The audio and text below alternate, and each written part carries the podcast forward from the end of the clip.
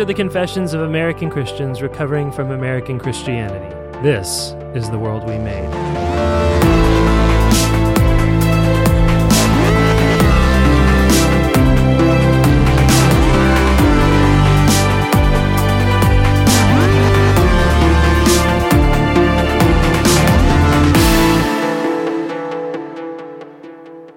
Everybody, this is Nathan, your humble and obedient host. I'm joined by our good friend, Pastor Jacob Mentzel, and this is part nine of our 11 part series on fatherhood. Now, today you're going to hear us tackle a very difficult topic with Pastor Tim. Yeah, namely, how to protect children sexually, even protecting them from yourself. It's a heavy episode to have to do. It's an uncomfortable episode to have to have. But the fact is, we were responsible for protecting our children from other people, from people in our own families, and from ourselves. No father can say he's above that temptation, and no father can say that his family is perfectly safe. Yeah, you start thinking too much about this stuff, you can actually really freak yourself out. And that's not our point, of course. No, this episode really just has one point. And that point is this Father, Dad, you are responsible for your children sexually. You are not allowed to not notice things. You are not allowed to be dumb, to be naive about sin. You're responsible, and that means you must take responsibility, and that's an active thing that you must do. Right. And that's that's pretty much everything in a nutshell. So I guess you don't have to listen to the episode. No, but listen to the episode because Tim has a lot more to say and a lot of practical wisdom to offer. But remember, bottom line is this have faith, don't freak out or be a weirdo, but take responsibility.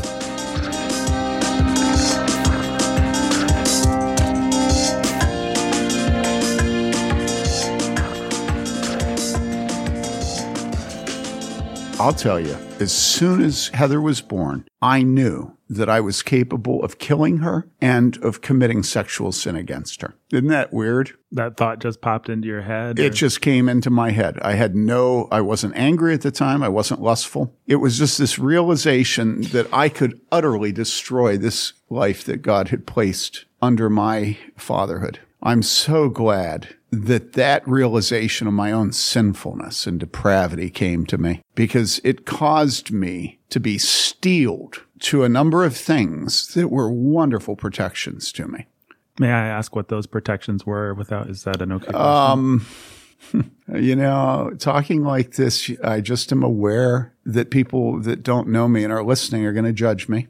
But how can I be helpful unless I make myself vulnerable to that? One of the things was, and I don't know why this is the case, but I absolutely cannot handle children who cry and cry and cry and cry and cry and cry and cry. And typically that happens when they're sick. Mm-hmm. I never cared for our children when they wouldn't stop crying because they were sick, because it just took me to a place inside myself that was not good. And I explained it to Mary Lee, and it was sweet because she doesn't have that weakness. And it was a good protection because I simply never had expectations that I would just press through it and prove my godliness. Mm-hmm.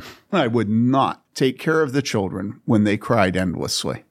About sexuality in the home, I think every man needs to realize that the reason scripture has many stories of many horrible sexual sins, including incest, is not so that we can feel superior to people in biblical times, ancient biblical times, hmm. but so that we know that it is the human condition to have the most awful sins committed in the most precious places. And, you know, I don't think there's any sin that's more hideous and wicked than incest. When a father gets to the point that he either allows in his home or he himself perpetrates sexual crimes against the children and specifically against a girl, it is a horror that is unspeakable. No step, none, is too safe to avoid that crime against God and man. And so, for instance, in our home, we had a number of young men and women live with us through the years. We just had a rule before anybody lived with us that nobody went around in their underwear. They just didn't do it. I don't ever remember in my entire life seeing any of my three daughters, uh, I don't even want to say the words, in underwear. Never, ever, ever. And it wasn't because we had closed doors. Actually, we also had a policy that doors were never shut. Isn't that funny? And the reason for that is you don't ever want your child developing a private personage that they feel they must maintain at the expense of intimacy with their family. In other words, the minute you have a child that wants to shut the door, it's a sign that you failed, they, they're failing, the whole family's failing. Hmm. Because family is by nature intimacy. Now, I know many, many people will disagree with me. And if they're foolish, they'll just dismiss me as being an idiot. That's fine. I don't mind. I just think that parents need to realize that for the vast majority of human history and society, there have not been private doors for children. and I think it's good for a father and a mother to know what's going on with their children, what music they're listening to, what they're working on. And, and mind you, my children felt perfectly private in their homes, in, our, in their rooms without the doors shut because I wasn't, what would you say? I wasn't. Helicopter parent. Yeah, I was not a helicopter parent. Although I wouldn't listen, let them listen to contemporary music and I wouldn't let them do IM at all. Because why? Well, because again, I wanted their primary intimacy to be with their siblings and their parents. Isn't that weird? That is interesting. But I never saw them in bras and panties. Never. Not once, ever did I see it. And so when we had other kids living with us, they were not allowed to be out in their bra and panties either. Never, you know? And it, it sounds stupid to be talking about bras and panties, but my goodness, I'm a man. I know what eyes do, you mm-hmm. know? My eyes are hard to rein in. And so that's what I would say about incest. You, you, you, you have intimacy, but you do not have lust. And anything that moves from intimacy to lust, you hammer on that so hard that it is impossible. Impossible. It's verboten. It's, it's horror. It is. That's how intensely you focus on protecting your children from your own sin. Does that presuppose that that sin you will be aware of it on some level? That that that in fact those lusts lusts will occur to you and you'll have to hammer them down, or are there men that simply have their lives ordered in a godly way such that they don't deal with that? Sexual sin and lust are very sneaky. They're very sneaky. And we think that the standards today are different than the standards in the past, but a father has to guard his home. He is responsible for protecting his daughters from his sons, for protecting his sons from his daughters, and for protecting his son from his wife. Every teenage boy needs a father protecting him from the smothering of his mother. okay. So there's a whole lot of protecting going on. We had this uh, magazine that uh, my dad and his children took turns writing articles for called Family Life. So I wrote an article that was on the issue of uh, emotional adultery because I was seeing a recurrent theme in the ministry of men who felt pity and wanted to be merciful to women who had a bad husband or were single or something. And they ended up falling into adultery, not because they lusted after her, but because they became emotionally intimate with her. I wrote the article. I thought it was good, sent it off, and the editor called me up. I didn't know she was a woman until she called me up. She said, I'm not running this article. And I said, why? Because it kind of had an obligation to run what we wrote, you know? And she said, because so one of the illustrations I used in the article was a man who was in pastoral ministry and was actually a campus uh, parachurch worker. He was driving to a Bible study and he realized on his way to the Bible study, he'd left his wife and children be home. He realized on the way to the Bible study, he was anticipating being able to spend time with one of the women, the college students that was in the Bible study. And he turned his car around, he went home. So I use that as an illustration in this article of how we need to have firm responses to our temptations. And she said, that man that you, you reference in there, she said, he's not godly, he's a coward. Well, as it happened, it was my father, which was not a good thing to say to me about my father, because my father was many things, but he wasn't a coward. And furthermore, I can think of no time he was less a coward than that yeah, moment no when kidding. he turned around. Mm, no that kidding. took bravery, you know. As a matter of fact, the college was Vassar. And let me tell you how thankful I am that my father turned that car around, right? And I tried to explain to her this, that, and the other. It didn't get anywhere. So I said, look, let me, I'm going to get some counsel. I'm going to call somebody and ask him what he thinks about it. And I said, let me call you back. So we hung up the phone and I called my father in law, Ken Taylor, the guy that did the Living Bible that started Tyndale House. And I said, Dad, I think my dad had just died when I wrote this article. And I said, I don't know. Am I, am I out to lunch? Is this stupid? And my father in law said to me, Tim, one night I had to work wait, late at Moody Bible Institute. My secretary stayed to work with me. almost right away, what happened was she came in my office and she sat down on my desk. And he said, immediately, I told her to leave the office. And the next day, I got her a different job. Come on. This man is brave. This Yep. man, because he looks at himself in her and he realizes that he's just a sinner, you know? And that steeled me up. And I called her back and I said, I'm sorry, but I just, and she said, Don't worry about it. It's going in. I said, Really? Why? And she said, Well, while I was talking to you on the phone, my husband came home and she said he's he's getting his doctorate in marriage and family counseling at Fuller. And he listened to my end of the conversation. When I hung up, he said, You know, sweetie, I think there are things about men you simply don't understand.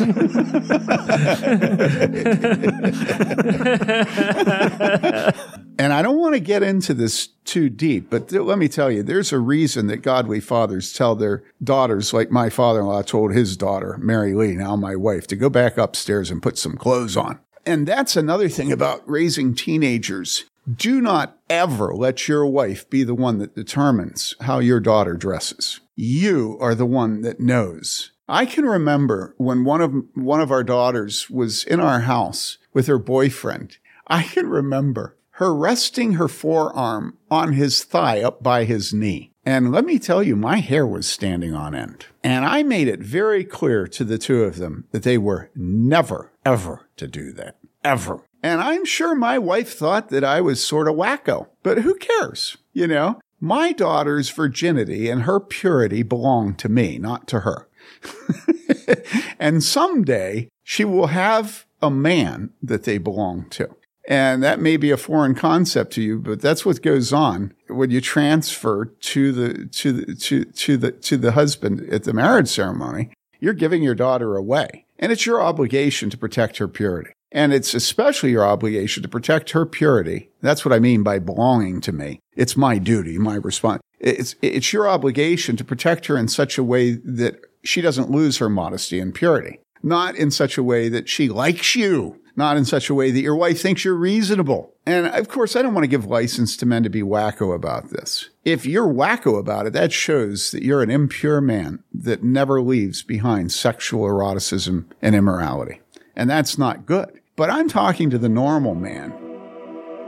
You know, let me say one other thing about this issue of sex in the home. I did talk about modesty of clothing. I do believe in having the door shut on the bathroom. I also believe in having it locked, okay, so that you don't have accidents of people walking in on other people. I also believe in you not allowing people who are in your home, maybe living in your home, to play with your children in such a way that is sexual. There are certain actions and parts of the body and ways of relating that are flirtatious and lustful. Okay? Are you with me? And those things, it is your duty as a father to see them and to take whatever steps are necessary to bring it to an end. And I'm going to describe such a case in my home. We had a man who was getting his doctorate here in this community, but he taught somewhere else. And so one day a week he would come and stay with us. And he used to just love to play with one of our children. And as the weeks went by, I, in retrospect, I don't think I was ever comfortable with that man on any level. Hmm. We had, I think it was my sister in law came to visit us,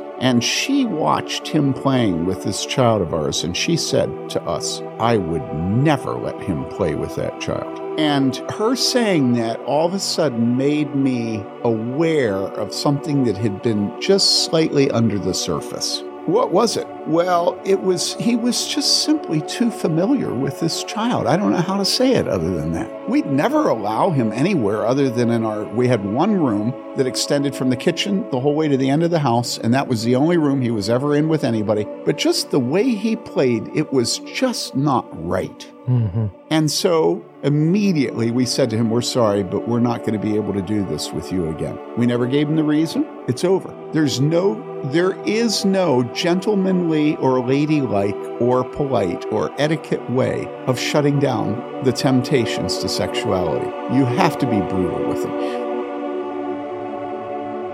One more story. Mary Lee and I were, were going to go somewhere together. And so we needed somebody to take care of our children. There was a man in our church who had repented of homosexuality. We loved him. Great guy. And my wife said that she had mentioned to this man that we were going to be gone for a weekend and he had offered to come and take care of our children. Well, I think most people would feel so awkward that they'd repress their thoughts.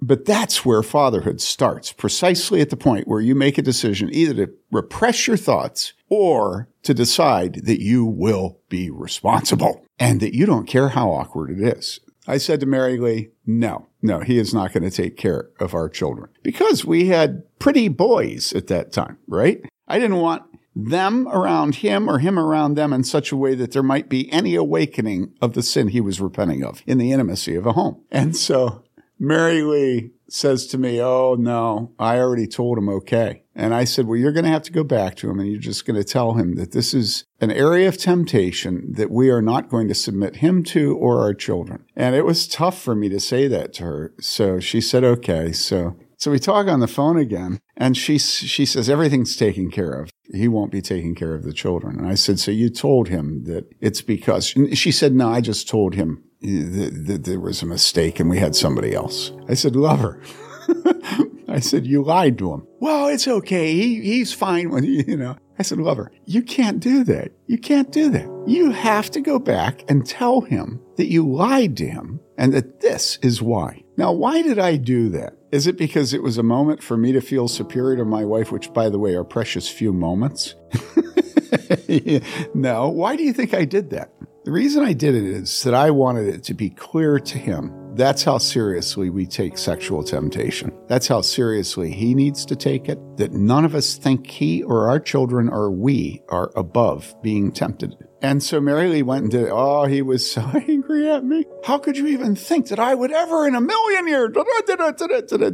But of course, every case of incest and every case of rape and every case of Tamar and every single one of these cases, that's what everybody would say up until the very moment that the sin that destroys the homes happens. You know, one of the most important things about this is pornography. Listen, fathers, if you bring naked flesh into your home on your screens, and then there's incest in your home, uh, can a man scoop fire in his lap without being burnt? We have sexualized our homes by bringing naked flesh into our homes. And if you want a sure prescription for incest, and for child molestation, it is to bring naked flesh into your home. Listen, I'm going to tell you one other story. We have a what was a three-year curriculum that now is being taught by Max, but I was involved in teaching it for a number of years called David's Mighty Men. And it's to teach fatherhood to men, young men, typically high school and, and, college. One Saturday morning, the subject was incest. And so I said a lot of these things that I've just gotten done saying.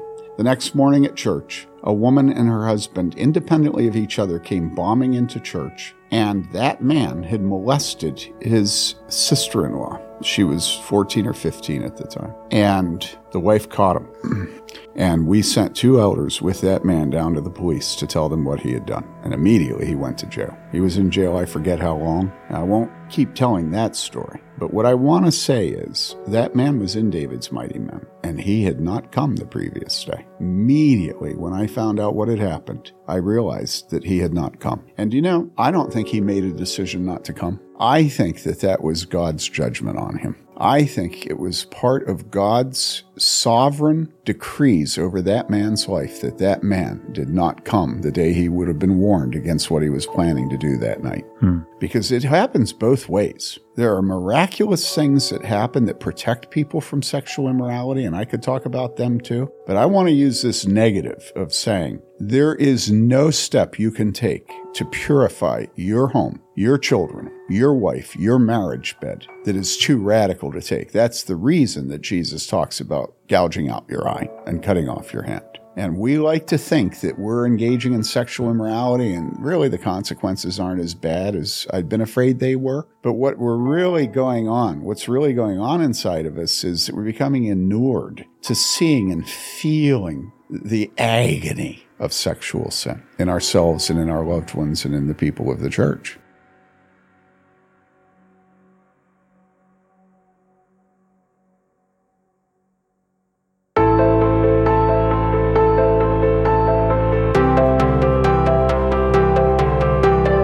Made was produced by Nathan Alberson and executive produced by Nathan Alberson and Jacob Mentzel. For more great content, go to warhornmedia.com or check us out on social media as at Warhorn Media. Next time, we're going to talk about the story of Tim's relationship with his own father.